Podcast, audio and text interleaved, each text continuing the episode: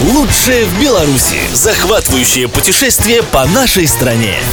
Программу представляет туристический путеводитель «Лучшее в Беларуси». Для вас и гостей нашей страны. Туристический путеводитель «Лучшее в Беларуси». Более 250 туристических объектов. История, культура и традиции. Отели, санатории и агроусадьбы, кафе и рестораны. Лучшее в Беларуси в одном путеводителе. В местах продажи печатных изданий. Информация по приобретению Волком 632 44 40. Яркие впечатления, живописные пейзажи, незабываемые путешествия и селфи, которые удивят ваших друзей, возможно, без виз и долгих перелетов. Меня зовут Валентин Середа, я расскажу вам о невероятных местах, которые можно увидеть в нашей стране. Это Лучшее в Беларуси. Пружаны – уютный и приятный городок на берегу реки Муховец в 90 километрах от Бреста. В разные времена этот городок принадлежал известным историческим личностям – Кобринским князьям, затем маршалку Великого княжества Литовского Костевичу, королеве Бонис Форце, ее дочери Анне, императрице Екатерине II, графу Румянцеву Задунайскому и, наконец, Бернарду Швыковскому и его детям. Сейчас пружаны подарят незабываемые впечатления и красивые кадры вам – а посмотреть и сфотографировать здесь действительно есть что.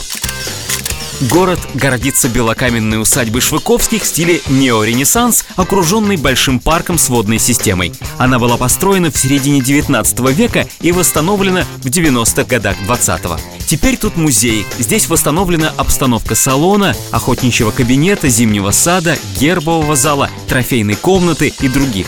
Когда-то при усадьбе была оранжерея, но сейчас ее здание не используется. А вот парк, которым окружена усадьба, подарит вам множество красивых кадров.